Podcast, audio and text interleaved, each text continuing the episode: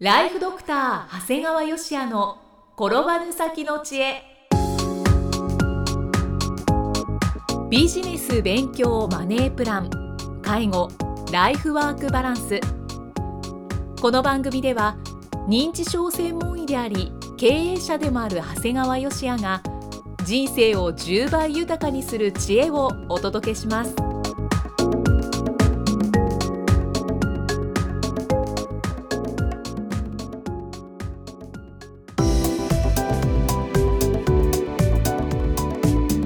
こんにちは、生きみえです。ライフドクター長谷川芳也の転ばぬ先の知恵。今回は第151回目です。長谷川先生今回もよろしくお願いします。お願いします。今回はあるサービスについてのお話ですね。そうですね。とても嬉しいことがあってね。まあ以前から紹介してるんですが週に1回父親に会話型見守りサービスつながりプラスっていうのを受けてもらってるんですね。はい。まあ10分程度このこころみさんっていう会社さんの人が、えー、10分程度お話をうちの父親としてもらってその内容を自分と姉に報告してくれるということで。うん、で報告の一部をご紹介するんですが、はい、まあ、今回のテーマはえー、家族についてということでお子様お二人についてお話をお伺いしましたということなんですね。また興味深いですよね子供として。これもね直接会うことはもう週に何度もあるんだけど、お子様2人についてお話をお伺いしたいです。ことは絶対ありえないんですよ 父親に向かって。だからこれは良かったということで、えー、ちょっとイキさんご紹介いただいてよろしいですかね。はい。では長谷川先生の吉谷さんについてご紹介させていただきます。そうだね。生まれて50年になってきたわけだから生まれた時には3ヶ月くらいから体の調子が悪くて幽門狭窄症っていう病気でミルクが飲めなくて緊急入院して2回の手術をやって危ない時期もありました。学校に入ってしまってからは生活の中での一部としか付き合っていないという感じでした。何度か晩飯を食いながら自分の仕事を話したりしていたけども特別な教訓みたいなことは伝えずにいましたね。それなりに学校の先生なんかから学んで成長してきたんじゃないかと思ってますけど医者に目標を置いてというのも親が勧めたわけではありません。最初に医者になりたいと言われた時は素直に驚きでしたね。うちの家系にはそんな人はいなかったから。親として息子に医者になってほしいという願いがあったわけでもないしそれなりに学校を卒業してというくらいでした。最後大学入試に向けてはだいぶ頑張っていましたね。何かのきっかけで医者になろうというものだと思いますけどね。僕の親父も同居してましたので認知症だったというのもあるけどきっかけの一つではあると思います。今も仕事を一緒にやってるわけだけど彼は病院で働きながら開業までこぎつけて僕も銀行定年退職になって関係会社行ってた時でちょっと手伝おうかということで時期的にタイミング良かったわけです。お金がないわけだからお金を借りなきゃということで手伝うことができましたね。小さく作って大きく育てようという考え方であって今までの僕の知識をそこで使って経営のアドバイスをやってきたということです。介護系の仕事もタイミングよく合わせることができて世間の波に乗ってきたということです。長所はね相手を大切にするというのがあるかな。患者さんなんかね自分なりに本気になるというのかな。医者から見て患者さんの病気だけじゃなくて周り家族全体を見ながら現在のおじいちゃんおばあちゃんの病気だけじゃなくて落としどころを考えながらやっているというのかな。それが自然にできるというのかな。だから信頼されているんじゃないのかなと思いますけどね。甘い言葉ではないけど背景にそういうのがあるから信頼されとるね。これね父親はね当然なんだけど自分の長所の10倍以上の短所に気が付いてると思うんですよ。もう当然親だから、はい、ででもねあえてこの短所は言わずに長所だけを語ってくれてる点にこうすごい感謝だよね。本当ですねこれねどうだろう？多くの人生生きてる人たちで父親からねあの褒め言葉をいただけることって本当にすごい嬉しいですよね。これなかなか今って皆さん自己肯定されてないから、ね、人生生きていけないみたいな人もいっぱいいるわけなんだけど、まあ、僕は本当はこの今回の言葉だけでもこれからの人生ね何があっても、まあ、生ききれそうかなっていう感じだね。やっぱこんだけ自分の父親に肯定していただけたらああもうあと残りの人生何があってもなんとかなるかなっていう気はしますね。まあ、ただこれね面と向かって絶対こんな言葉もらえないしね これはありえない。うんこれ実はまあ当然今日はご紹介しなかったんだけどうちの姉にもやっぱり素晴らしいこの文章があってですねうちの姉もすごい喜んでて、まあ、こんな素晴らしい言葉を引き出してくれるこの株式会社心美さんのこの会話型見守りサービスつながりプラスはねこれ本当におすすめでねあのうちの姉とも本当にやってよかったねってずーっと言ってます。本当ですね。そのテーマがあの普段の会話の中に絶対出てこないようなテーマを設けてうん。聞いてくださるのが本当になんかありがたいっていうか。いやだから第三者に頼む意味があるしそこがメリットなんだろうね、うん。ってことにようやく気がついた、ううんん、だからきっとね皆さん聞いておられる方もそんなの頼む意味あるの？とかね。よく言われるの。じゃあ電話すりゃいいじゃんっていうわけ。うんお金払って心美さんが電話してくれるわけですよね、はい。親にいやだったら俺自分で電話するよって人いるわけ、うん。いや僕も内心思ってたわけ。いや自分で電話すればいいじゃん。俺は電話しなくて合ってるしって思ったわけ、でも第三者が聞くからこういう話聞けるわけよ。そうですね。近くて毎日会ってるからやっぱり聞かない話ってたくさんありますよね。だけど絶対毎日会ってたってお父さん僕のいいとこ何かないって聞くことはないわけだよね。そんな恥ずかしいですしね。そう。きっと父親自体もそんなこと言えないと思うしうん。だからこれはねいいサービスだったなと思ってね。素敵ですね本当にこれなんで僕こんなによくここでご紹介するかって結構皆さん躊躇してねいいサービスだってみんな言ってくれるんだけど、うん。実際やらない人がすごく多いんだよね。でそれがとってももったいないなと思ってあの本当にこれ特にね地方から東京に出てきて田舎に親を残してる人なんかはねこれはええよ、はい。うんまあ逆にうちみたいにこう歩いてこう、ね、すぐ近くに住んでてもいいと思ってるぐらいだからうん。これはぜひやってほしいなと思ね。本当ですね。ということではい。次の話になりますがはい。長谷川先生はあんまり患者さん本人のこと考えてませんね。これ前もちょっとご紹介したことがあるんですが、うん。まあ、これ講演後のアンケートに記された一文でしてね。はい。結構最初ショック受けたんだよね。ショックですねこれは。この人何を言って見えるんだろうと思って、うん。ただよくよく読み解いていくとやっぱりやむを得ないのかもしれないなと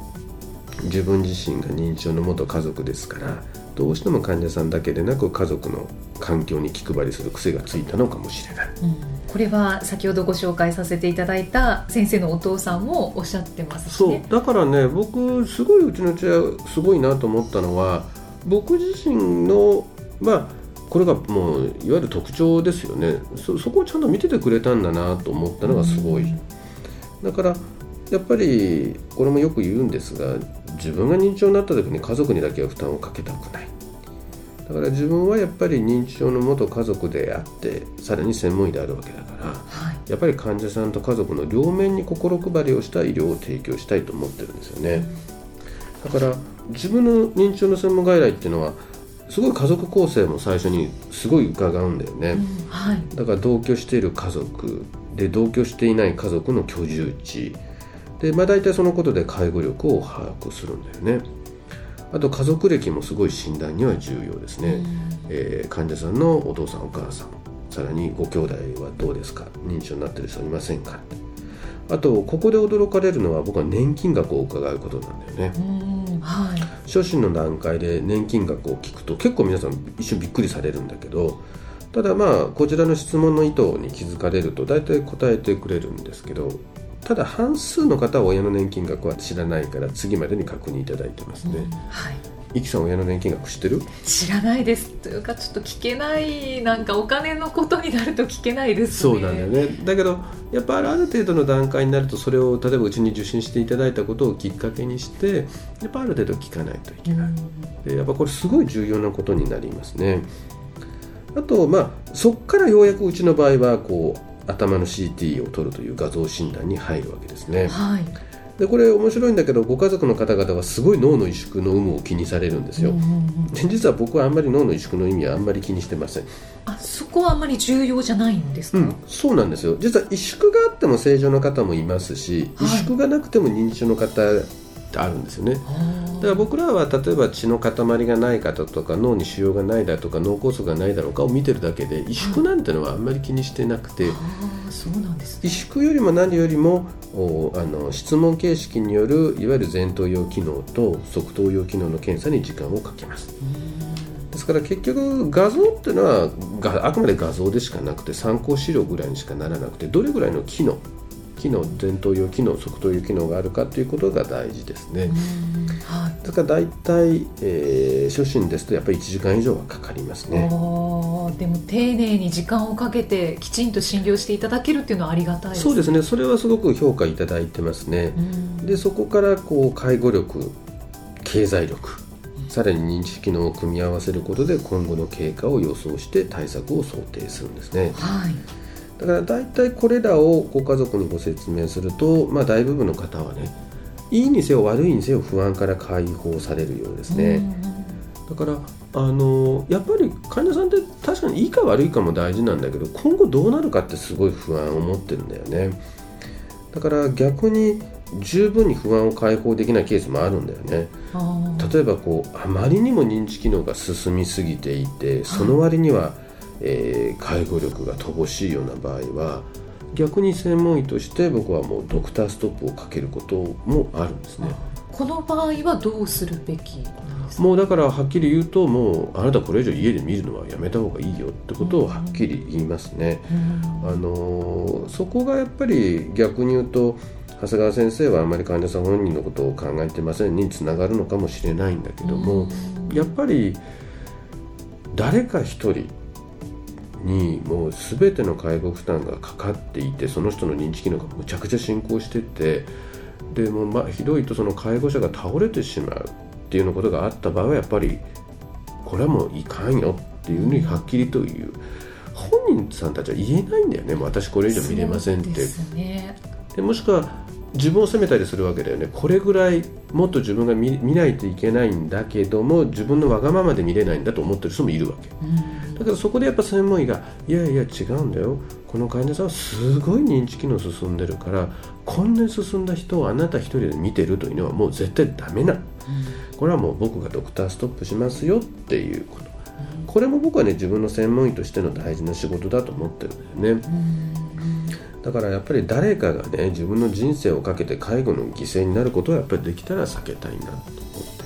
そのために介護保険作ったわけだからね。はいだからまあこれにはきっと賛否両論あるとは思うんですがこれも自分の一つのスタイルかなと思ってやってます。うんいやでも本当にあのーそうやってあまり患者さん本人のこと考えていませんねっていううん視点の方もいらっしゃれば、あの第三者のその先生が言ってくれたことでやっと決断できてあ、うん。じゃあもうあの施設にうん。預けようっていうことに決めることが、もうできる決断できるね。そうですそれ僕らが後押しをしてあげるとあ自分が大変っていうのは間違ってなかったんだというふうに思われるみたいでね。本当それだけで本当涙流される患者さんもいますからね、まあだからそんなことなんかも含めてどうもうちの父親はそういうのを見ててくれたのかなと思うとね、うん、ちょっと嬉しいね本当ですね、うんだからやっぱり社会に出てやってれば、まあ、皆さんきっとリスナーの方もそうなんだけど決していいことばっかりじゃないわけだよね。それこそ僕も結構講演の後でねあんまり患者さんのこと考えてませんねみたいなこと言われちゃった時っていうのは結構こんな僕でも一応落ち込むんですよ。うんへへこみへこむわけだねよねでもやっぱり世の中100人の方が認めてくれなくても自分の父親がこうやって認めてくれてれば、まあ、これからもきっといろんなことがあると思うんだけどもあの自分はきっと立ち向かっていけるなというような勇気をいただけたかなと思ってますので、まあ、父親も81歳ですからあと何年も何年も長生き元気で長生きはやっぱり当然だけど難しいけど、まあ、こんな素敵なプレゼントをもらって、えーすごい嬉しかったです。ですからあの株式会社こころみさんのこの会話型見守りサービスつながりプラス今のお話を聞いたらちょっとやってみようかなという方増えたんじゃないかと思います。ぜひ試してみてください、はい。では最後に長谷川先生のもう一つの番組をご紹介いたします。タイトルは診療より簡単。ドクターによるドクターのための正しい医療経営の勧めで医療法人ブレイングループが実践し構築した医療経営の方法を余すことなくお伝えしています、えー、この番組の中では徐々にこうコミュニティもできてきていますよね。そうですね。あのまあ、ちょっとやっぱ変わった人と言っちゃいけないんだけどもあの常識の枠からはみ出たような。でそれですごい成功している人が多いんだなと思ってます、そのコミュニティの中いろいろお話をしてるとねだからあ俺もそういうものを目指したい。もしくは自分もちょっと、えー、同業の中ではちょっと浮いてるんだけどでもやっぱり向上心を持ってどんどん、えー、高めていきたいっていうような方はとてもいいんじゃないかなと思ってます。はい。えー、ただいま定期購読受付中ですので、えー、ぜひあのホームページご覧になってみてください。ご入会された方に毎月20日にダウンロード形式の音声ファイルと配信内容をまとめたテキストをお届け。そして CD と冊子にして郵送でもお届けします。今なら最初の2ヶ月間は無料でご利用いただけます。無料お試し版の音声ファイルテキストもございますのでぜひご利用ください。ホームページは医師・歯科医師向け経営プロデュースで検索してみてください。または iTunes ストアでも PDF で番組内容をご紹介していますのでご確認ください。長谷川先生今回もありがとうございました。ありがとうございました。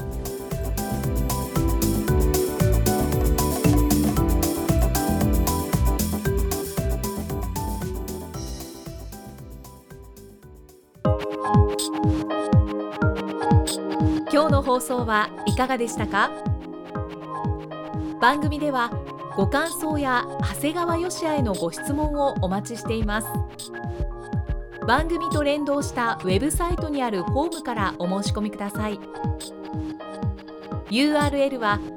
http コロンスラッシュスラッシュ